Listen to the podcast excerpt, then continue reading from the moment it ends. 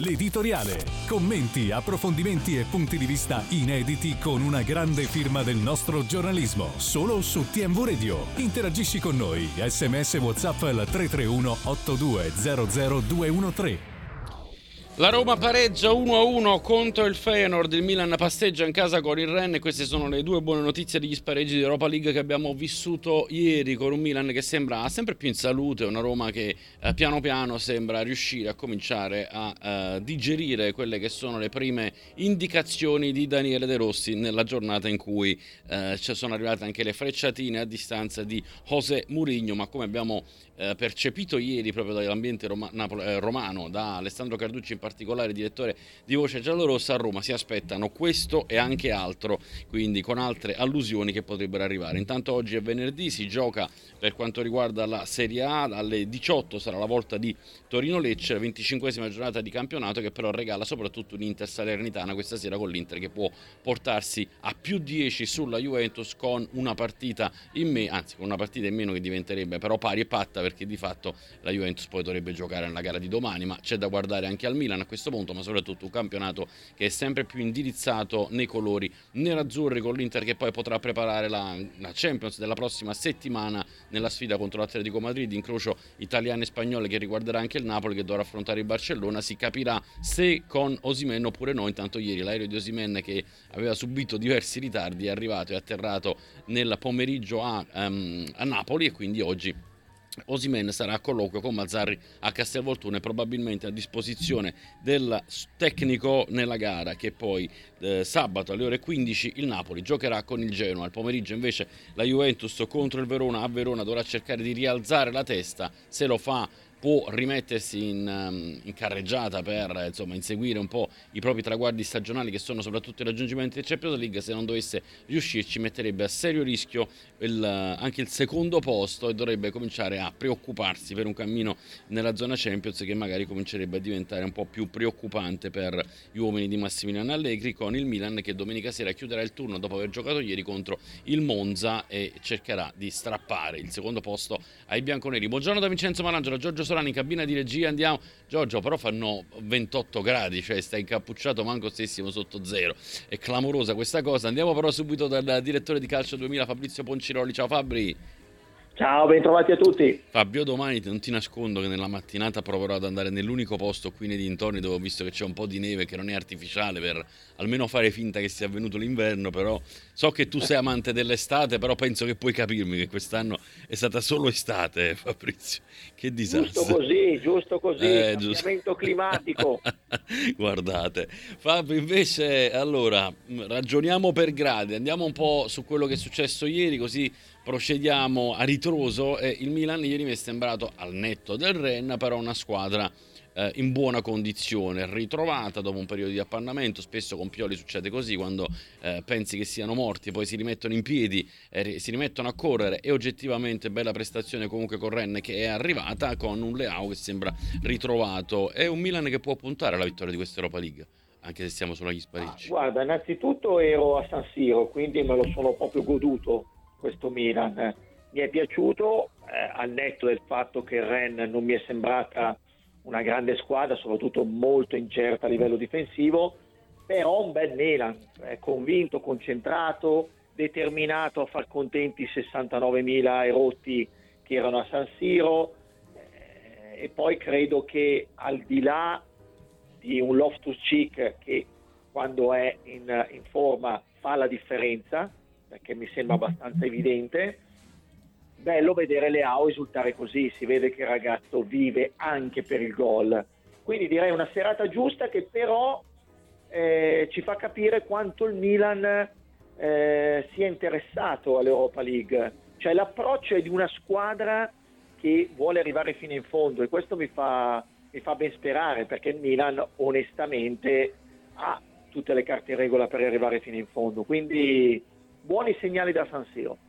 Buoni segnali da San Siro per il Milan che sente anche un po' il profumo del secondo posto in campionato, ma di questo parleremo più avanti. Che segnale ha dato la Roma eh, invece di, di, Daniele De Rossi? Sia contro l'Inter, provando ad attaccare anche con un certo coraggio, poi è, è venuta fuori, è emersa la, la maggiore eh, forza dell'Inter, onda d'urto nella famosa eh, sfida del weekend scorso, però allo stesso tempo sembra una squadra che sta prendendo il coraggio di Daniele De Rossi e sta pronto a fare qualcosa di diverso. Quindi ti chiedo di commentare tanto questa partita contro il Feyenoord, eh, se da, ti, ti, ti, ti mette nelle condizioni di avere speranze per il superamento del, dello spareggio della Roma, da parte della Roma e quindi di poter andare agli ottavi di Europa League oppure se ehm, c'è ancora qualcosa da migliorare. Poi che cosa ne pensi delle parole di Mourinho di ieri?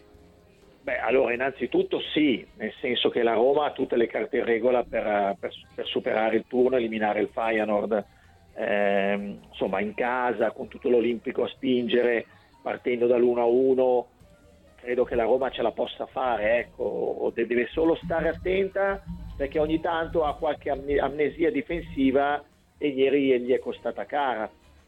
Però sicuramente si vede che De Rossi ha rimesso un po' di serenità in alcuni giocatori e questo eh, si vede anche nell'approccio proprio di alcuni elementi della rosa.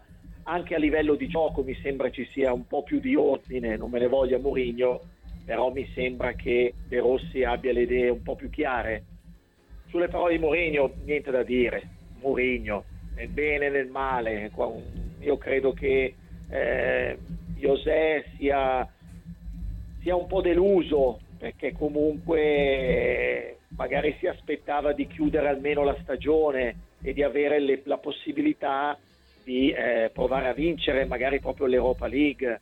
È già successo col Tottenham, eh, quindi comincia a essere un po' un problema per la sua carriera, no? al netto che ha vinto talmente tanto che insomma non credo che abbia altro da dimostrare. Però mi sembrano un po' parole anche di, di... frustrazione dai. Sì di frustrazione ma, ma, fa parte del personaggio Mourinho quindi niente ce le aspettiamo ce le aspettiamo. E... invece passo ancora, ancora, indietro in casa Lazio si festeggia che c'è stata comunque una confortante vittoria contro il Bayern di Monaco ne abbiamo parlato nella giornata di ieri magari non il miglior Bayern Monaco dal punto di vista del gioco ma è comunque un, un Bayern Monaco di grandissimo livello tecnico nei suoi singoli e tecnicamente in un allenatore che però magari sta perdendo qualche colpo e ti chiedo anche un giudizio su questo ma molto ben preparata da Sarri la Lazio che si è tolta già una bella soddisfazione no Fabri? Sì, non si deve fermare qua però, cioè non, eh, non, non mi basta un, uh, un buon risultato eh, per far festa, sicuramente è un risultato importante, arrivato anche con un pizzico di fortuna secondo me. Io ho ascoltato con attenzione le, le parole di Müller del, del Bayern Monaco e le condivido, nel senso che con un uomo in più la Lazio doveva, secondo me, trovare il secondo gol perché era un'occasione d'oro che difficilmente si ripeterà e auguro che nella gara di ritorno la Lazio non, non provi a difendere l'1-0, ecco, perché sennò sarebbe un suicidio sportivo. Deve avere il coraggio di provare a vincerla, non, a non a pareggiarla, a vincerla. Lo so che è difficile, lo so che il Bayern Monaco sarà diverso al ritorno, però se vuoi lasciare un segno in questa stagione comunque altalenante, ecco, eliminare il Bayern Monaco sarebbe veramente un capolavoro. Ma secondo me ce la può fare la Lazio, perché è una squadra talmente imprevedibile, lo diciamo da tutta la stagione, che può anche riuscire in questa impresa. Non deve scendere in campo con la paura e con, con l'intenzione di eh, mantenere lo 0-0, perché quello sarebbe veramente un suicidio sportivo. Sì, assolutamente. Mentre poi ricordiamolo che il cammino della Lazio di Sari, che comunque delle nostre italiane, è fondamentale anche per il ranking e quindi per avere un certo. quinto posto in Champions League l'anno prossimo, che sarebbe determinante vista che la lotta per il quarto e quinto posto sta diventando sempre sempre più eh, intrigante. A proposito di questo, ci tuffiamo nel discorso campionato. Prima di presentare Inter Salernitana, voglio tornare con te un po' su quello che è il momento in casa Juventus, perché comunque eh, Inter Salernitana è determinata anche molto da quello che è il passo ormai perso dalla Juventus. La Juventus ha perso il passo per quale motivo? Ricordiamolo, un punto nelle ultime tre partite, il pareggio in casa con l'Empoli, eh, frutto della follia, tanto di Milik che si fa espellere dopo, se non ricordo male, 18 minuti, la Juventus che va comunque in vantaggio con Vlaovic, poi sembrava essere una Juventus comunque invincibile, solida al di là delle difficoltà, poi arriva il gol di Baldanzi, poi arriva la sconfitta contro l'Inter 1-0, diciamo forse più ampia in quello che si è visto rispetto al risultato, ma comunque era arrivata, pensavi di aver messo tutto da parte e vedi una Juventus forse peggior versione di se stessa della stagione contro l'Udinese in casa, perdere addirittura con la squadra di Cioffi e, e quindi insomma una, una continua debacle, una mini crisi possiamo chiamarla, che si deve per forza di cose a casa Juventus interrompere a Verona, dove però sarà tutt'altro che semplice domani, Fabrizio. Guarda, io all'Allianz Stadium e ho beccato proprio la partita sbagliata da eh. andare a vedere. Perché però puoi analizzarla bene, ce la puoi analizzare bene. Sì, ma non mi è piaciuta proprio la Juventus eh, da ogni punto di vista, eh, ma sin dai primi minuti, lenta, prevedibile, e in attesa del, del, colpo del campione che questa volta non è arrivato. Molta sfortuna, però sai, la sfortuna non può essere un alibi, eh, perché io, ad esempio io il fatto che il cross di Chiesa sul gol di Milik annullato la palla fosse uscita, almeno live, non se ne era accorto nessuno. Eh, quindi anche un pizzico di sfortuna, però la mancata reazione al gol di Giannetti è stata veramente avvilente. Cioè, ho visto una squadra che sembrava quasi eh, dire addio scudetto, dobbiamo pensare alla Champions, eh, non abbiamo più la forza per andare a prendere l'Inter tu le partite le devi giocare fino alla fine, bravo, eh, bravo. non puoi fare ragionamenti oppure, oppure eh, buttarti giù perché ti gira male, però fa parte anche un po' dell'inesperienza del gruppo. Infatti io ero molto arrabbiato con Rabiot perché secondo me doveva prendersi in mano la squadra, non ha fatto nulla, nulla, arrabbiatissimo con Milik perché dopo la follia di Empoli devi fare qualcosa in più, ho sbagliato dei passaggi imbarazzanti, non puoi pensare che sempre solo i giovani possano dare qual- qualcosa in più. Ho letto delle critiche a Ildiz Folli, eh, è un ragazzino, non, non, non, si può sempre pensare che faccia il numero o cambiasso troppo impreciso. E poi più lo guardo e più mi vengono i dubbi su EA. Cioè, non riesco a capire questo ragazzo che cosa voglia fare in campo, nel senso eh, mi sembra che abbia una buona gamba ma non tenta mai, mai di saltare l'uomo se non con qualche eh, triangolo, non costa mai, eh, si accentra sempre palla al piede verso il centrocampo per poi darla all'indietro, cioè, non credo che, che, che sia questo il UEA che si aspettavano a Torino e fa un po' impressione anche Allegri. Io eh, sono stato là apposta a sentire la sua conferenza stampa post partita. Mm. Parla troppo dell'Inter. Cioè, dopo una partita del genere mi sarei aspettato più un discorso legato a una, alle motivazioni della sconfitta e invece si torna sempre sul, sul tasto, ma loro sono costruiti per vincere lo scudetto, ma, lo, ma, ma solo i media pensavano che ci fosse questa opportunità perché loro sono più forti. Ma adesso, con tutto il bene che posso vedere con l'Inter, che è più forte, lo sta dimostrando, ma più forte di tutti, eh? Ok, ma la Juventus è la Juventus. Cioè, nel senso, credo che la Juventus debba sempre scendere in campo per vincere a prescindere e non dovrebbe mai pensare agli avversari. Boniperti non parlava mai degli avversari, mai, anche quando perdeva, parlava della Juve Ecco, questo non mi piace perché sembra quasi un voler, per forza di cose, ricordare a tutti che l'obiettivo è comunque arrivare tra le prime quattro, il resto non è una priorità. Vero, l'ho scritto anche nell'editoriale, ma non può la Juventus adattarsi a questo modus operandi e a questo modo di pensare, perché non è la Juventus. Quindi spero che anche Allegri ad un certo punto tiri fuori un po' gli attributi, ecco, perché insomma va bene fare la battuta, va bene eh, non spiegare i cambi secondo me assurdi, va meno bene parlare sempre dell'Inter. Guarda, mm, sono molto d'accordo con te Fabrizio e mi ha colpito questo aspetto che hai giustamente evidenziato e portato alla nostra attenzione. Mi ha colpito anche che non hai parlato di Alessandro, forse non, non, o mi è sfuggito nei ragionamenti. No, beh, Alessandro. Ho voluto... Che cosa no, perché... vuoi dire Alessandro? Ma anche lui è, è sfigatissimo, eh. sì, perché però... comunque ci stava provando, aveva fatto anche due o tre cose interessanti, poi però fai un errore del genere, è chiaro che già stai sotto eh, i riflettori e non per questioni positive e vieni massacrato. Però guarda che anche Gatti non ha giocato una gran partita, eh. quindi vero Alessandro ha fatto l'errore, ma Gatti non mi è piaciuto assolutamente. Non ci fosse stato un Bremer probabilmente avremmo rischiato anche di più.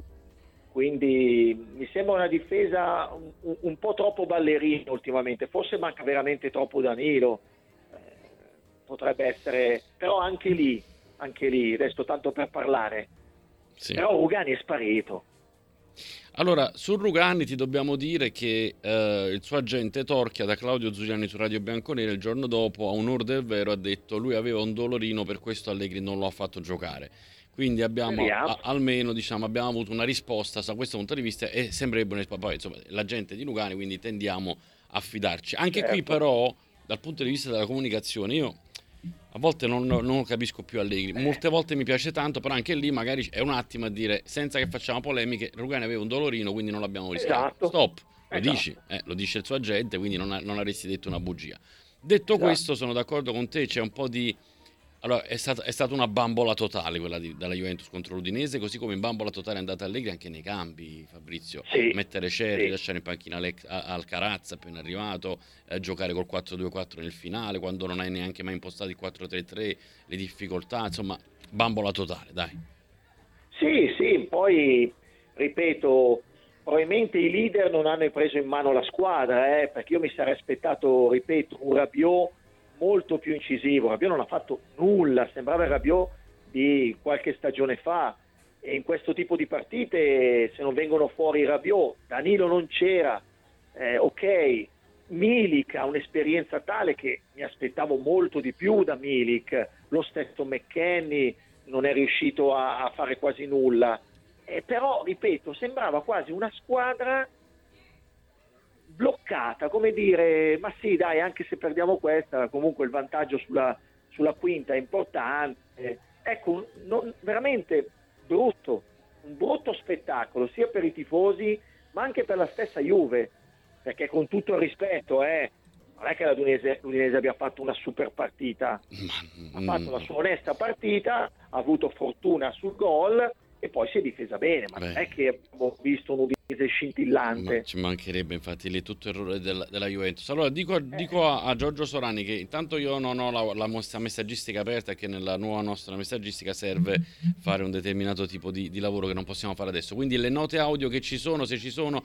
me le mandi direttamente tu, mi avvisi tu. Intanto eh, chiudo il discorso Juventus con Fabrizio Ponciroli eh, chiedendoti di Federico Chiesa, perché qua sembra che ci sia comunque un caso, no? Federico Chiesa. Non so se è una questione legata all'aspetto fisico, non so se c'è questa incompatibilità con Massimiliano Allegri, però anche contro l'Udinese, tu eri lì, l'hai visto, non è Federico Chiesa che, che, che, ci aspettavamo potesse prendere per mano la Juventus in una partita come quella di ieri, bruciata un'altra possibilità, torna in panchina, fa delle facce abbastanza eh, arrabbiate ma non con se stesso, erano abbastanza polemiche, io onestamente per esempio contro il Verona mi aspetto come coppia d'attacco il Dizza Vlaovic con una bocciatura per Chiesa, cosa ne pensi? Troppo insofferente, eh. troppo insofferente. Io l'ho, l'ho, osservato con tanta attenzione, quando sbaglia eh, si, si, si, demoralizza troppo, si arrabbia eccessivamente, eh, si incaponisce sempre a cercare il dribbling anche quando non è la soluzione migliore e poi mi sembra, bene, sensazione, ma con Milik non si trova proprio ma proprio non, eh, non si nasano. Quindi eh, ha, ha, avuto difficoltà lui e ha avuto difficoltà la Juve perché tra loro due non, non, non c'è stata armonia. In generale fisicamente mi sembra al 60%, però potrebbe anche bastare in questo tipo di partite, soprattutto perché mi sembra uno dei pochi che salta l'uomo. Quindi io a Chiesa non rinuncerei mai, è vero che è molto molto insofferente, cioè quando non gli riesce la giocata io mi ricordo in passato perdeva palla, andava subito con una forza incredibile a cercare di recuperarla, adesso meno, molto meno. È più un, un, un lagnarsi del eh. fatto che ah, ho sbagliato il tiro, ho sbagliato il, il passaggio, non mi piace. È, è, vero, è vero che secondo me con Milik non si trova.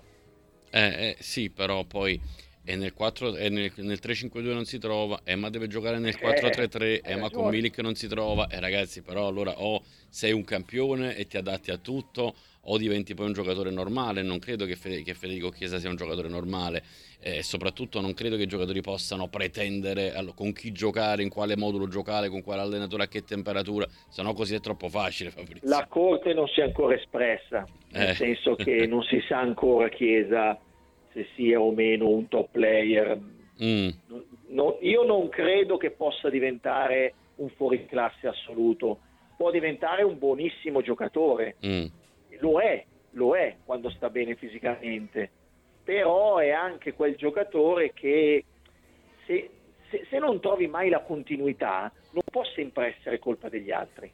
Cioè Chiesa fa una partita in cui dici mamma mia, ma come fa a lasciare fuori uno così? però poi fa due o tre partite in cui capisci perché magari non gioca sempre. Quindi, e poi, ecco, mi è venuto in mente, assurdo quello che ho letto, è Malchiesa della nazionale, è un fuoriclasse quello della Juve, no, è colpa di Allegri, eh, assurdo, eh, assurdo. Io ho visto Chiesa in nazionale fare delle partite orribili sì. e poi dove ha giocato bene, solitamente, tolto l'europeo dove è stato il migliore in assoluto, ma parliamo di un po' di tempo fa, mi sembra che eh, spesso abbia fatto grandi partite contro nazionali obiettivamente di poco valore. Quindi se parliamo del Chiesa della nazionale siamo tutti d'accordo, cioè dell'europeo siamo tutti d'accordo. Se, se continuiamo con questa querel Chiesa nazionale è fantastico e con la Juventus no per colpa di Allegri mi sembra anche un po' stucchevole. No, no, è così. Eh, eh, dare poi tutte le colpe sempre all'allenatore sembra veramente che poi arriva un altro sì. allenatore la Juventus all'improvviso cambia totalmente passo poi può piacere non può, può non piacere può esserci dei, del, delle cose di involuzione che poi lo stesso Allegri ha riconosciuto oppure no però insomma ricondurre tutto lì diventa no, un problema poi mm. hai detto bene cioè continuare a puntare il dito su Allegri è, è, è fuorviante è fuorviante perché cioè non è che allora che cosa dovrebbe dire la Lazio di Sarri o la Roma di Mourinho quando era ancora allenatore di, della Roma o lo stesso discorso vale con il Milan quando Pioli era in crisi. Cioè mi sembra che solo Inzaghi stia facendo bene ma perché ha anche la squadra più forte in assoluto. Allegri non ha la squadra più forte in assoluto. E quindi da questo punto di vista secondo me sbagliano tutti. Allegri ha cannato completamente contro l'Udinese attenzione cambi sono stati inconcepibili, però dire sempre colpa di Allegri non lo so, mi sembra, oltre al fatto che metteranno una, una responsabilità enorme sul prossimo allenatore della Juventus, perché il prossimo allenatore della Juventus eh. non potrà sbagliare niente. Chi potrebbe essere secondo te? Allegri così. Più una scelta alla Conte o una scelta alla Tiago Motta? Come te la immagini il prossimo allenatore della Juventus? Beh, allora, se dovesse arrivare Conte eh, credo che la, la, la società eh, dovrà rivoluzionare la rosa, perché con Conte ve- cioè, la vedo difficile che dia spazio così tanto ai giovani. Cioè, Conte vuole giocatori pronti, l'ha detto, no? io non gioco per il quarto posto, gioco per vincere. Certo. E quindi, nel senso, servono investimenti importanti su giocatori di primissima fascia. È in grado di farlo la Juve in questo momento dove guarda solo i conti? Non credo. Tiago Motta, bellissimo, fantastico, ma, ma, ma il popolo juventino aspetta Tiago Motta? Cioè nel senso, cosa succede quando Tiago Motta perde la prima partita? Quindi è difficile sostituire Allegri. Tutti dicono dar via a tutti i costi, esonerarlo. Ok, ma chi metti al suo posto? Cioè la, la vera domanda che bisogna farsi è chi ha la personalità per andare alla Juventus pur sapendo che la, la, società probabilmente non investirà mai più i soldi di Ronaldo? È una bella domanda. Tiago Motta, perfetto. Se tutti siamo d'accordo che avrà bisogno di tempo per abituarsi allo stile Juve, va bene, io sono contento se arriva Tiago Motta, ma verrà accettato dopo due o tre sconfitte il fatto che è un giocatore, un allenatore che si deve costruire la Juve? Ma eh, questo è la, il dubbio amletico del futuro della Juve, avendo però già un allenatore per adesso che ha anche peraltro il, il, contratto per un altro anno. Intanto bisogna guardare al presente. Io prima di salutarti, Fabrizio, ti chiedo se il presente, eh, inteso come campionato che torna oggi, con in particolare Inter Salernitana, deve darti sorprese. Dopo sentiremo Raffaele Garinella che da tifoso interista teme eh, un, uno scivolone dell'Inter. Io onestamente vedo che c'è talmente una differenza in questo momento di valori tecnici che anche se l'Inter giocasse in seconda, nemmeno in terza, non ci sarebbe partita. E mi dispiace per la Salernitana, eh, mi dispiace per Sabatini che ho visto in conferenza stampa eh, veramente in condizioni difficili. Anzi, io non lo so, eh, mi dispiace ecco, vederlo così. Mi fermo qua però non credo veramente che ci siano altre sorprese in campionato, più che altro un Inter che adesso può ragionare più sulla Champions con serenità tenendo il campionato a bada, no?